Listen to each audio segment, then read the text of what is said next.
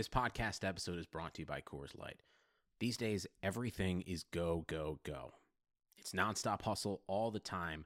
Work, friends, family expect you to be on 24 7. Well, sometimes you just need to reach for a Coors Light because it's made to chill. Coors Light is cold lagered, cold filtered, and cold packaged. It's as crisp and refreshing as the Colorado Rockies. It is literally made to chill. Coors Light is the one I choose when I need to unwind. So when you want to hit reset, reach for the beer that's made to chill. Get Coors Light in the new look delivered straight to your door with Drizzly or Instacart. Celebrate responsibly. Coors Brewing Company, Golden, Colorado.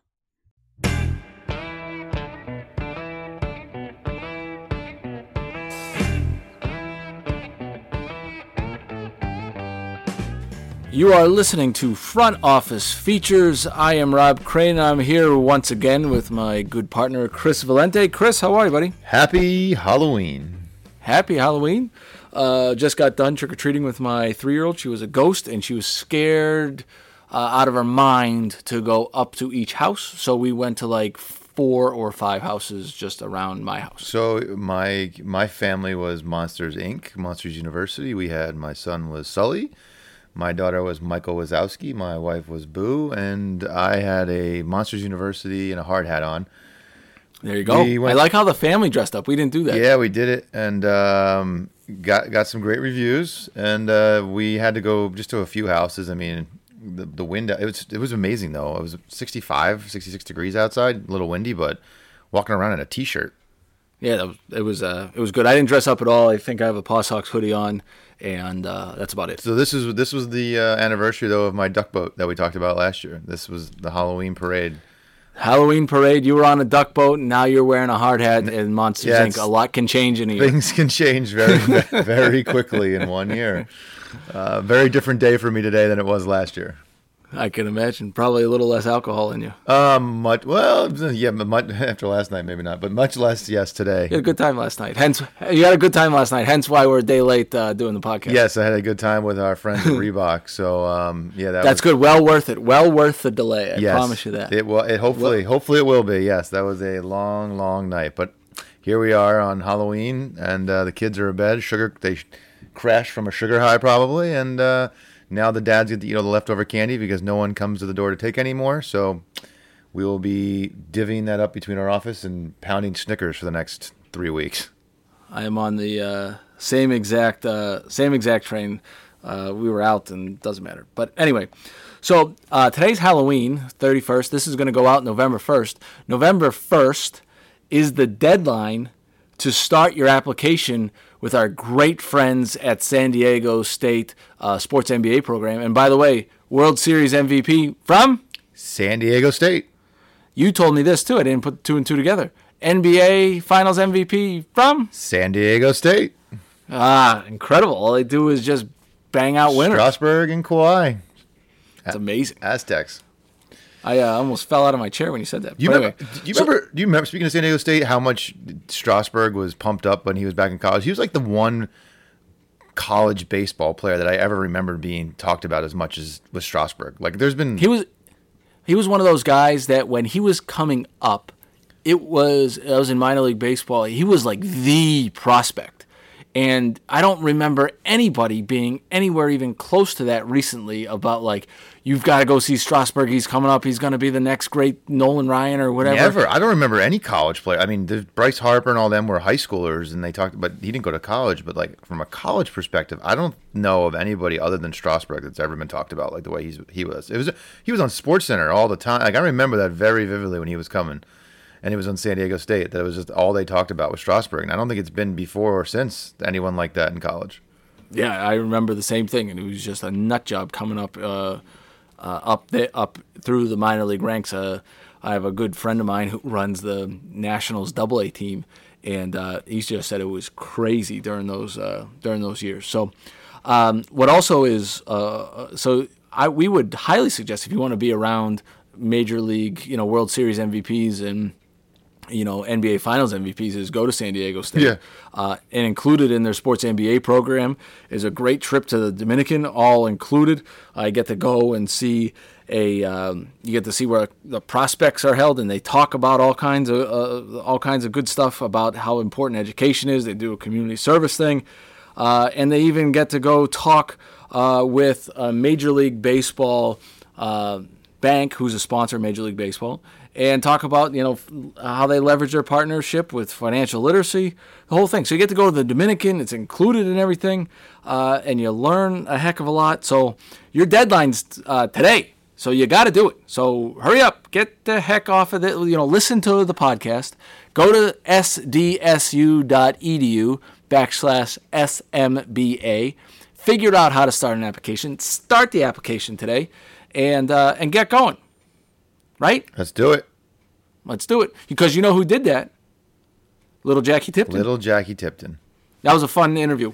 Well, it, it was a, it was funny just to listen to you guys like reminisce and catch up and describe the Robbie versus Jackie, Robbie and Jackie. for before fourteen, and uh, it's still crazy that you two separated at what sixth grade and then both went on to the exact same type of career and how hard it is to get in this business to begin with. For those odds of that to happen and then reconnect through LinkedIn of just randomly searching people years later is one of those just Hollywood type stories, but it was uh it was it was great to hear just from his perspective and how he prepares and you, you kind of alluded to him like kind of like Lucchino and being just what, what's the word that Lucchino uses for preparation uh, Uh, pathological, pathological. preparation. and uh, I, I actually connected with Jack after the, the meeting um, that you the conversation you guys had on LinkedIn because I heard how active he was on social media and I've started following He's him. everywhere. Go follow Jack Tipton on LinkedIn. If you're listening to this thing, you'd be stupid not to go uh, follow Jack. great content. And I, I've already, I've, it's already been worth the, the, the connection he and I have made of just watching how he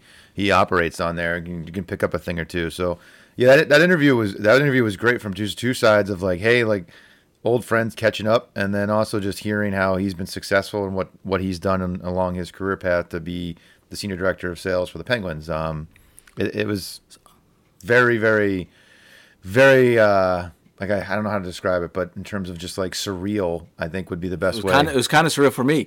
The um, so And the when picture we, was we- great. The picture was amazing. I think you can thank uh, uh, Karen Crane for that. My mom.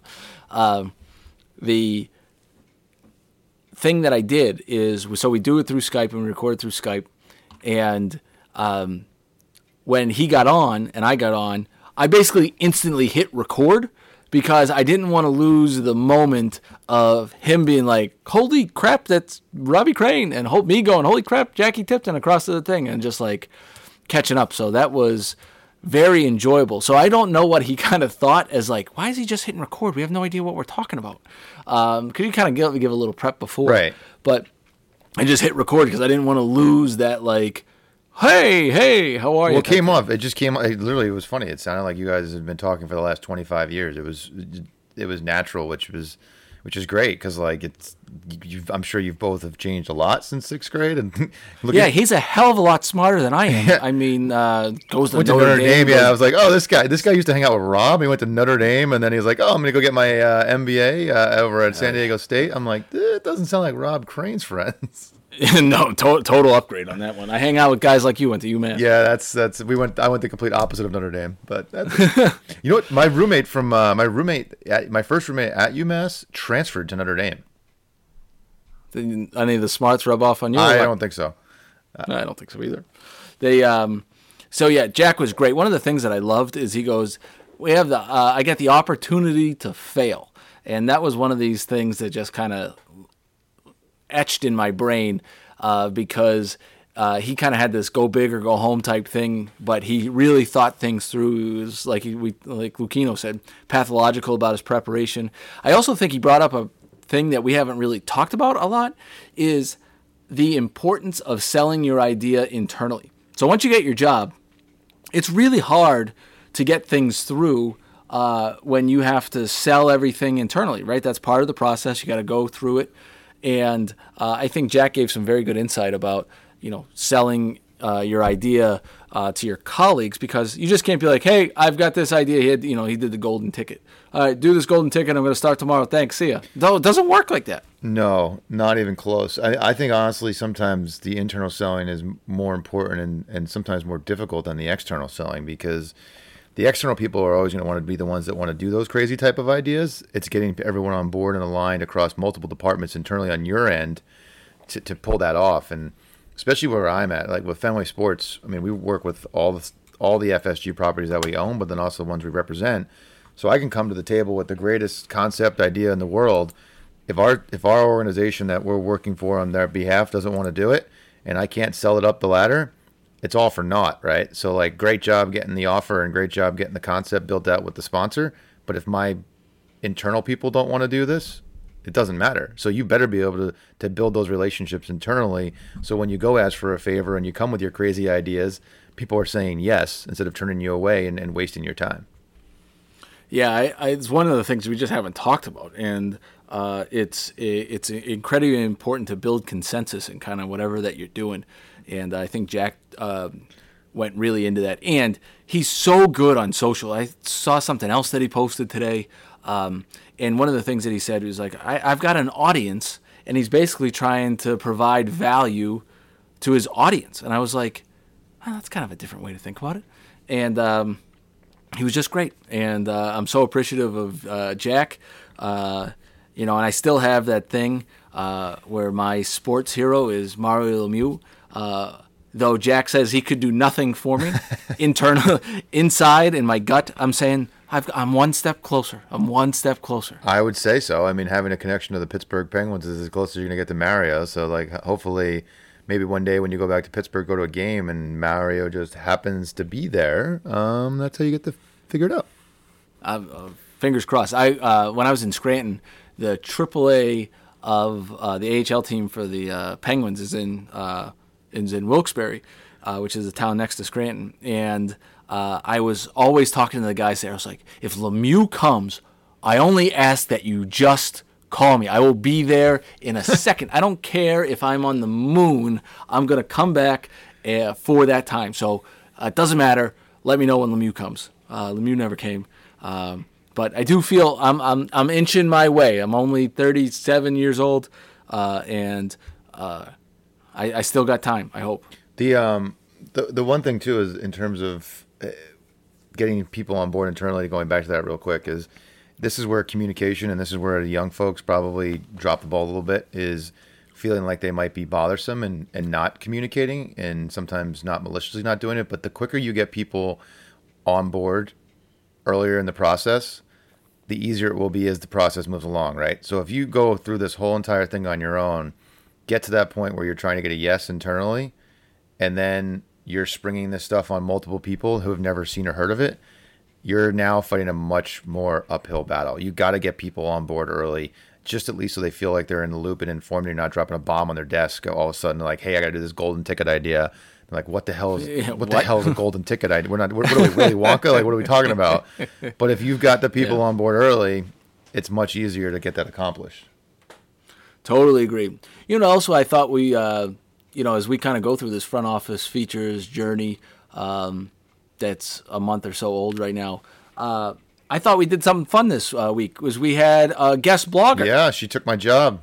I might have to. She be, took I might, your job. I might be out of a job if she keeps writing like that. I, I thought it was. Uh, listen, for everything we talk about, her putting it down on paper based on where she's at in her career, uh, exemplified what we, we we give it from an advice standpoint. You got to take chances, you got to take risks, and you got to sacrifice things to get where you want to be. And that's what it sounds like Hannah has done a great job up to this point to get this full time role with you. So kudos to her. Um, and everything. That- we're actually going to talk to her. So in this podcast, after I get after we get done talking, uh, we're going to hang up, and then we're going to talk. To, uh, I'm going to talk to Hannah about why she wanted to write this. She was uh, so she's really open. she's really taking my job.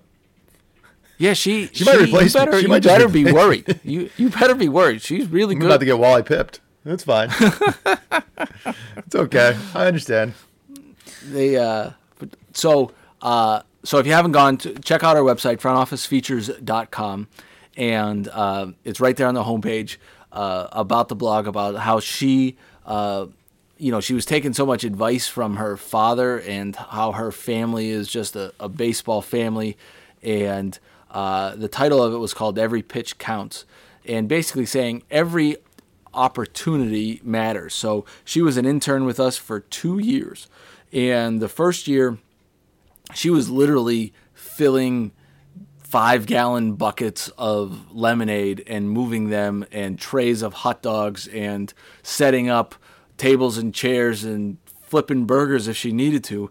And she did it with a smile on her face. And uh, we loved her. And we said, We got to have you back. We don't have a full time job, but if you'd like to stay, we can have you stay. And uh, then we kind of moved her in kind of more of a different hospitality ish role.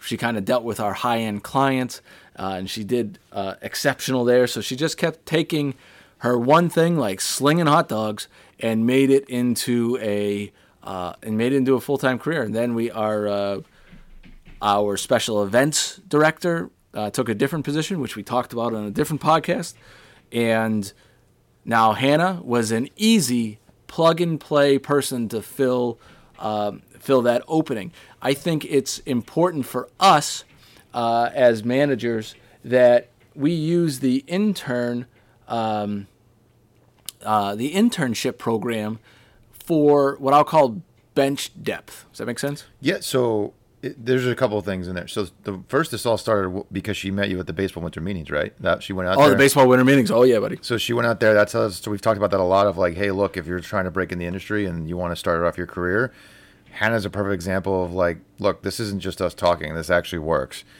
And then being an intern is not just like a check the box thing, right? If you take it that way, that's all it can be. But if you go in and you bust it, and you it's almost a, to an audition that if you treat it as such to impress the people as if you are a full time person, that's how you land the full time role and stay on board. Because if she Amen, went in brother. and just was like, "Yep, I'm carrying some hot dogs. I didn't love it. See you later," and then left after the one year, she would not have got this full time gig she just got because, unfortunately, sometimes life's about timing. Timing worked out for her. Someone left, the position was open. You said you didn't even think twice. She got the role because as as an intern, she was carrying herself in a way that if she was a full time employee. So when you knew you made her a full time employee, nothing would change. And that's just that's the difference between someone who comes in and just like, hey, I know I need to do internships versus someone who goes in and is like, I'm going to make an impression on these people, so I have a connection for life or a job when I'm done. Right? There's just it's just different. It's different strokes for different folks, but she clearly was taking it to heart of like, even though I'm doing what might seem like menial tasks, there's a reason I'm doing this. It has to be done, and I'm going to do it with a smile on my face, and that goes a long way. You said that you talk about the one thing Effort you control is effort, right? Effort and attitude. You can control that. It doesn't matter the name of your position or your title, intern or vice president. You can still control those two things, and kudos to her. I mean, and very well written in terms of her story and working two jobs to make ends meet. That's this literally sports in a nutshell. She could start a sports 101 class, and she would be the perfect example of like what to do to make things happen. Well, I'm excited to have her on. She's going to be on this show in you know a couple minutes. Um, I did want to share two things with you, two stories. Bring them on. One, on Monday of this week, I went to Framingham State University in Massachusetts, Right next to my Great town, university. Natick. and You didn't tell me you were there and swing by. That's that's very rude, Rob. Yeah, I didn't want to see. it. I know. and uh, I went there and I spoke to a sports marketing class.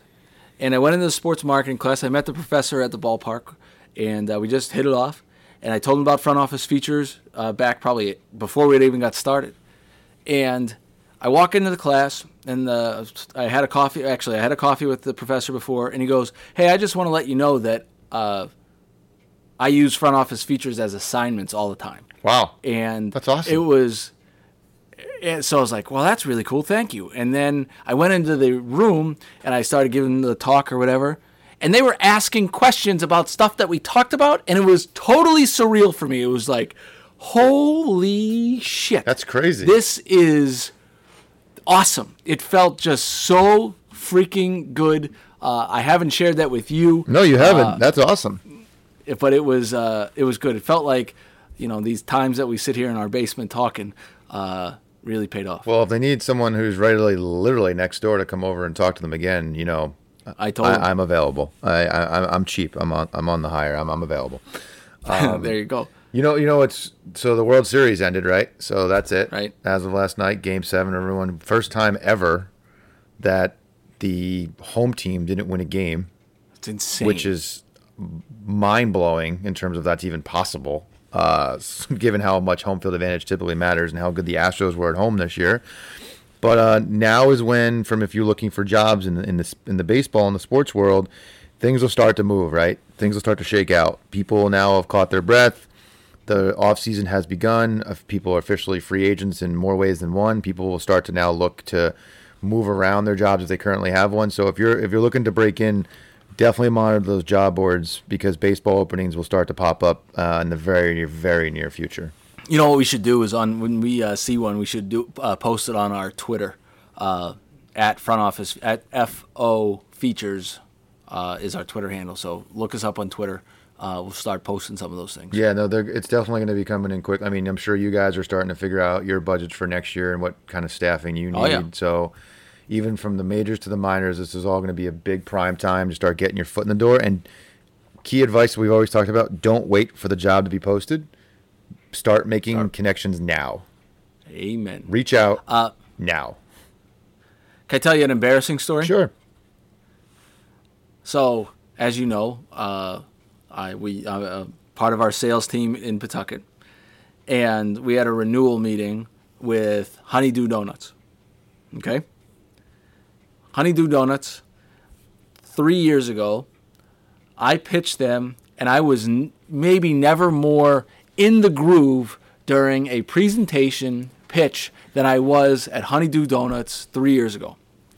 I was drinking a honeydew coffee while I was doing it, and uh, we pitched them a 50% upsell in this presentation three years ago.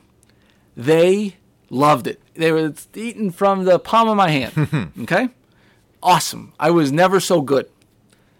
Then we talk about the renewal this year. I go in and I sit down, and there's a wonderful honeydew in my hometown, okay, that I live. Excuse me. And I sit down and I go to brag about this honeydew donuts. And how I go brag about this, I said, you know, I've got, uh, there's a great Dunkin' Donuts in my hometown. And I start going on and on and on. And Oh. there you go. Did you say Dunkin' Donuts? Oh. I was like, oh no, I can't, I can't have, I can't. What? No. And he's like, you. They're like honeydew donuts. I was like, yes. I. Oh, gee, I like, I was shook for the next hour after I legitimately meant to compliment, which is a wonderful dunk. Uh, honeydew. I just did it again. Honeydew donuts in Lincoln, Rhode Island. There's a great honeydew there, and I called it Duncan in front of the whole honeydew team. I never felt so small in my life. That's uh. So I got two quick funny stories along those lines, which they might even be worse because yours was definitely a slip up. So there's a, a, a tale, and I won't name names of, of an individual who UPS'd a document to FedEx. like that is bad, right? That is bad. uh, You, that is the sponsor. you, if you're UPSing FedEx, not great. Um, good, And then a couple years ago, uh, the person who no longer works for us, who was our executive assistant, we were sending out our Christmas presents and gifts, and one of the things was a food basket. And Frito Lay is a huge partner of ours um, at the Red Sox. We sent non Frito Lay potato chips to Frito Lay. Oh, good. Uh, they good, were good. not too happy um, and wanted to know why we weren't buying their products to send out. So, yes, those are the mistakes that uh, literally uh, sometimes. But yours was a, yours was a slip of the tongue, clearly. But sending people stuff in the mail with their other people's products, not Probably usually not good. not a great idea. Not a great idea. not, not, not, not a great idea. All right, Chris. Um, I'm anxious to go talk to Hannah and See, get look, look at this. This uh, is crazy. process on this. Rushing me off. so. I am You're just kicking you me off off of our go podcast. talk to someone I'm shooing else. you away. That's unbelievable. I'll go watch Hocus Pocus, the marathon on a freeform all night long. Uh, thank you. So that's uh, free my, free up the rest of my night. She's so Hannah has blogged and done a wonderful job, and I'm sure she's going to do a great job. on I might not. uh, I, I, I'm afraid to listen tomorrow morning. If it's she's like great, I'm like, oh shit, I'm screwed. yeah, be like, well, Chris, this was fun. I enjoyed it. Uh, you know, thanks. Wait, have you? So have you watched an episode of The Office yet? uh, no. All right. I mean, uh, every single freaking, I don't- even seeing today on like Facebook or LinkedIn, everyone's was Dwight from The Office. I feel like every baby was Dwight. Everybody was Dwight. It was crazy. I kept getting Dwight uh, texts because people know how much I love The Office. And I thought of you, and then I'll loop. I'll close this real quick because I know we're gonna go talk to Hannah. So, uh, because this is irony in its finest, M- Michael Scott is the main character of The Office, right? Steve Carell. Right. A Michael Scott has been reaching out to me, who's who's a lawyer, who's looking to get in back into sports, who's got a sports background. I'm like, I have to talk to this kid. Like his name's Michael Scott, and uh, he's going down. his Twitter, I've seen this. Think his Twitter. It says not from the office. Yeah, and he, and he like I think he, he's been following us because I've been I've been giving him some advice in terms of navigating some bigger companies that, that are out there, and uh, some of it's going extremely well for him, and I think he's keeps getting interviews with the an, an organization um, that hopefully will all work out, and then him going down that legal path and him finding his passion because right now he works in the law that he doesn't technically love, so but uh, his name's Michael Scott. I mean, and then he sent me this document in terms of like key factors of him when he's using for like not a resume but more like a high bullet points.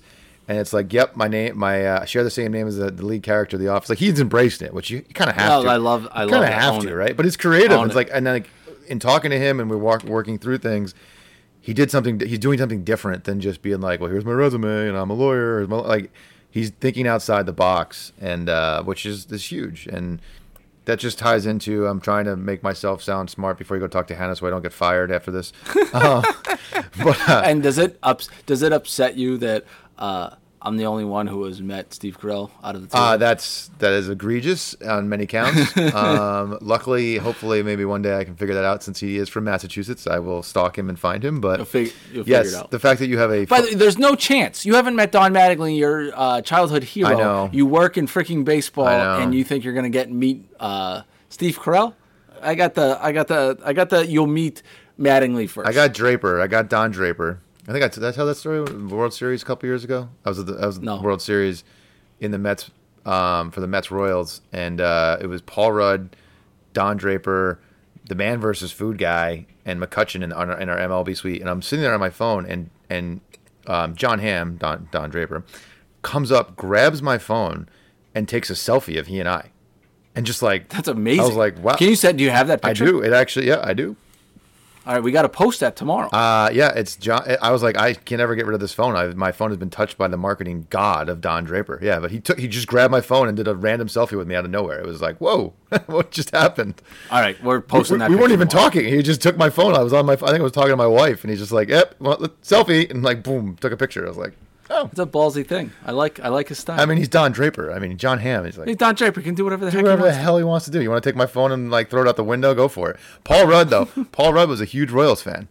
Huge Royals fan. I remember that from Huge Royals was in fan. Omaha, He was- my Omaha days. He was sitting there on the edge of his seat for every pitch, and every time that the Mets would get a hit, he would make his son get up, He had his little kid with him, and move seats out of superstition. Because he was like that into it. He was in the locker room after they won. He was like the fan because his mom's from Kansas City and he adopted the Royals years ago as a fan. It's like he's the one celebrity fan of the Kansas City Royals. I'm pretty sure. That's awesome. But uh, yeah. So anyway, say hi to Hannah. Happy Halloween. Go eat some candy, and uh, talk to you tomorrow. All right, see you Later. Before we get to Hannah, I just want to thank our great partners in San Diego State Sports MBA program. The deadline's November 1st. It is like today. So get your uh, application started. sdsu.edu. Uh, they were they're our first sponsor. They're such great people over there uh, and have been nothing but just first class the entire way. So uh, I highly suggest sdsu.edu backslash SMBA. Check it out.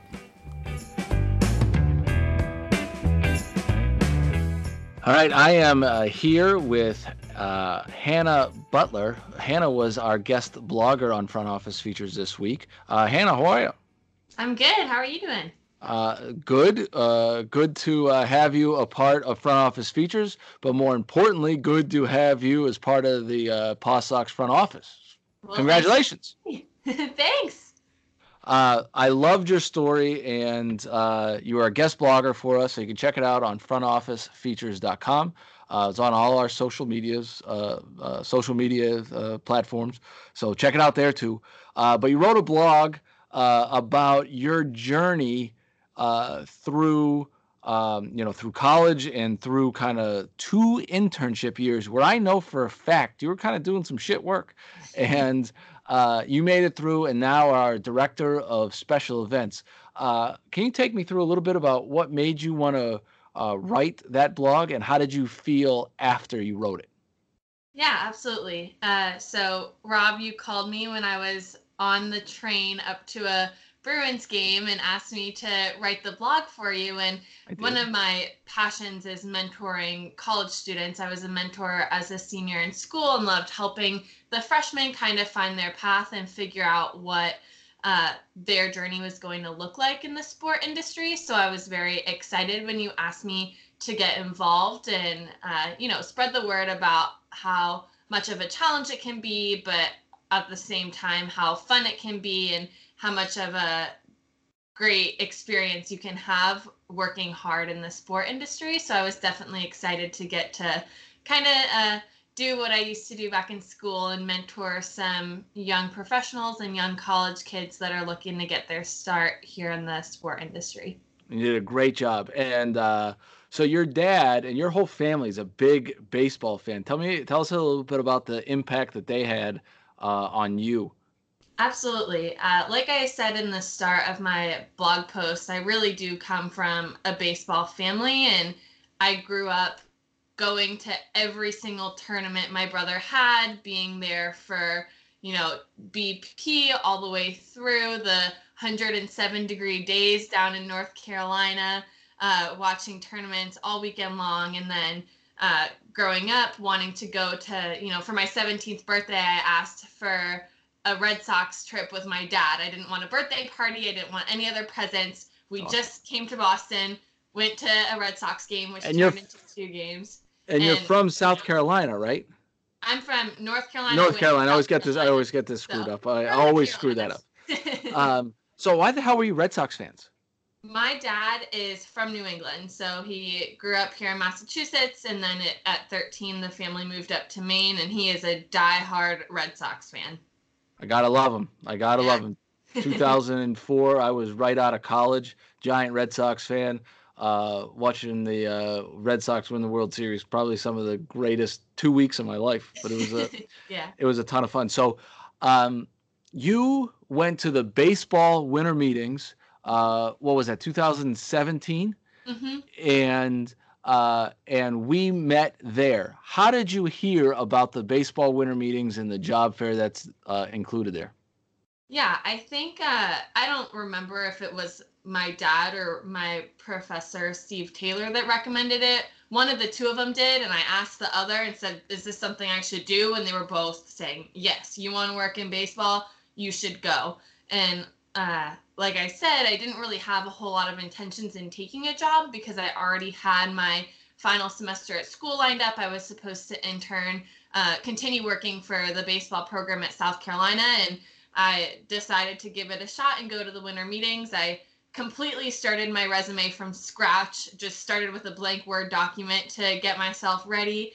Went with my couple hundred copies, and obviously it uh, turned into a great success, and I was able to work it out. I met Matt Harper and interviewed with him and you, and then met with a group in uh, at the bar in the uh, lobby of the resort and So Next that's thing I knew, I was moving to Rhode Island. so that I'll tell you, the bar thing, the bar interview is one that I pride myself on because you go through this whole thing and you interview 100 people they just kind of get in like robot mode of like yes i'm hannah butler here's all the stuff that i've done because you do it 40 times right? You must have had how many interviews? 20 I only applied for 10 jobs, so I had less than 20 interviews, Oh. but, but, I was definitely in the in that mode. yeah right? So i say you got to bring everybody out to a bar because then you'll really see them and the if they'll fit. And i remember uh, having drinks with you, and everything was uh, it, it turned out uh, it turned out great because you get to see the uh, the real person. Uh, so I appreciate I, you. uh, Marty Marty taught me that one, by the way. Yeah, I called uh I called my family after and I was like, "So I I just had my second interview and I showed up with a beer in my hand and I think that was the right thing to do." that was the best move you could have. dad and mom were like, "Are you sure?" I said, "Well, they were all sitting there drinking and I wasn't going to show up empty-handed, so I went got myself a Corona and walked up to the group." that, that- that is the way to go. Uh, you're well prepared, well prepared. So we hired you as a hospitality uh, intern. You want to describe kind of what your first year was like?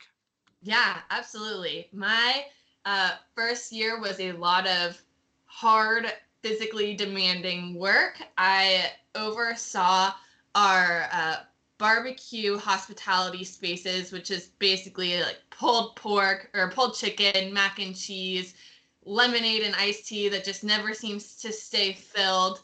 Uh, but then also got heavily involved with our VIP hospitality suites pretty quickly.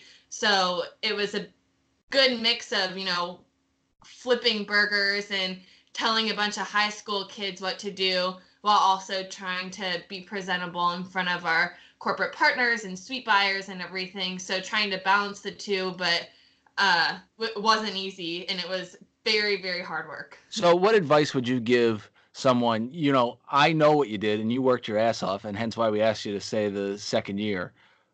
But I know for a fact that there had to be days that are in July and August, and you were like, I am so freaking tired of handling this mac and cheese and this pulled chicken and filling up freaking iced tea things.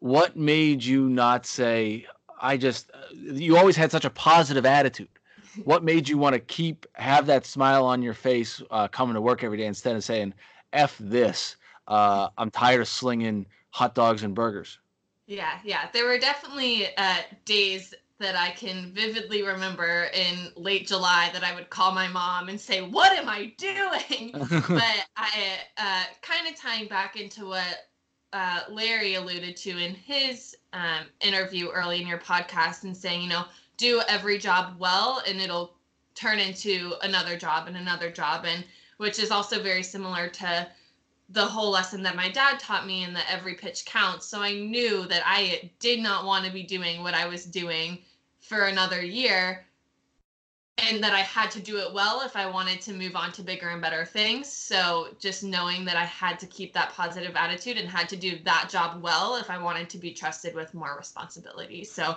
that's what kept me kept me going on those tough late July days.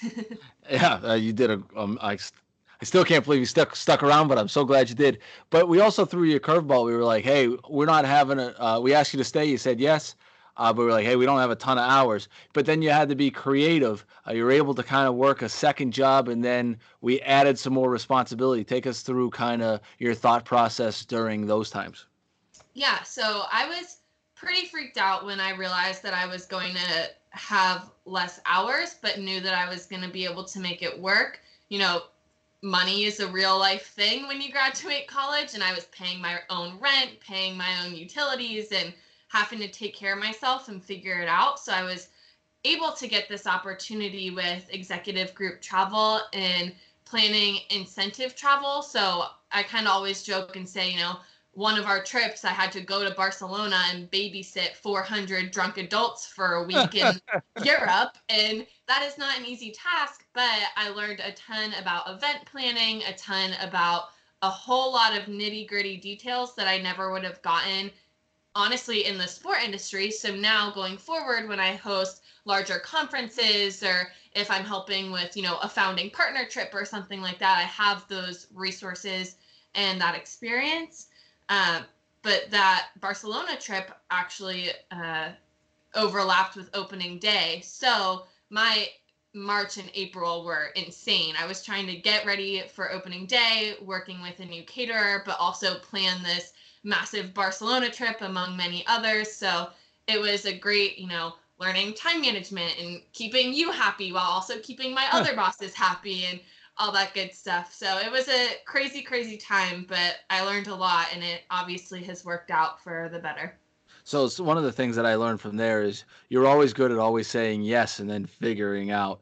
Were there times where you said like, "Oh man, I shouldn't have said yes to that one," but uh, uh, I don't know what to do?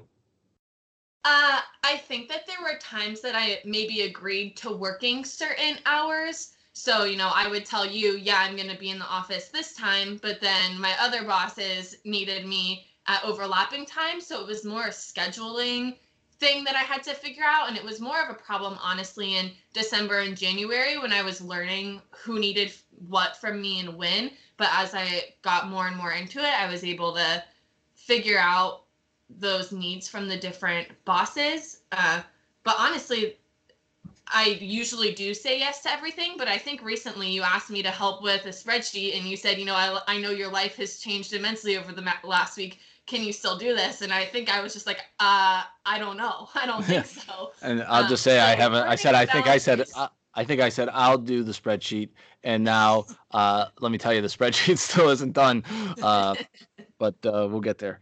Um, so one of the things uh, I think that people can learn from you is getting the curveball can kind of freak you out, um, but being flexible and being like, all right, having the long term vision of like this is really what I want to do and I want to figure it out. What was some of the thought process that you went through that you think other people can uh, take from uh, take from you uh, when you got that? Not the most ideal thing. Like, yeah, I need you to work less hours, but I still want you. How did you get through that? What was your what What was your thought process that went through saying like, all right, I can figure this out? hmm I think I had to, you know, it took me a day or so to remove the emotion from it.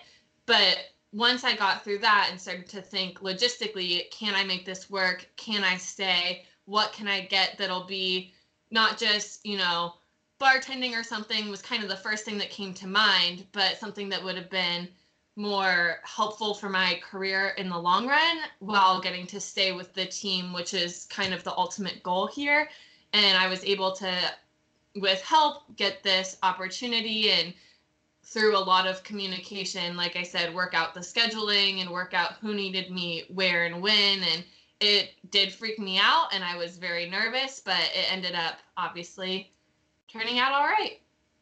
Was there any times during the last two years where you questioned yourself and be like, "Am I doing the right thing?" And then how did you, if so, how did you get through those times?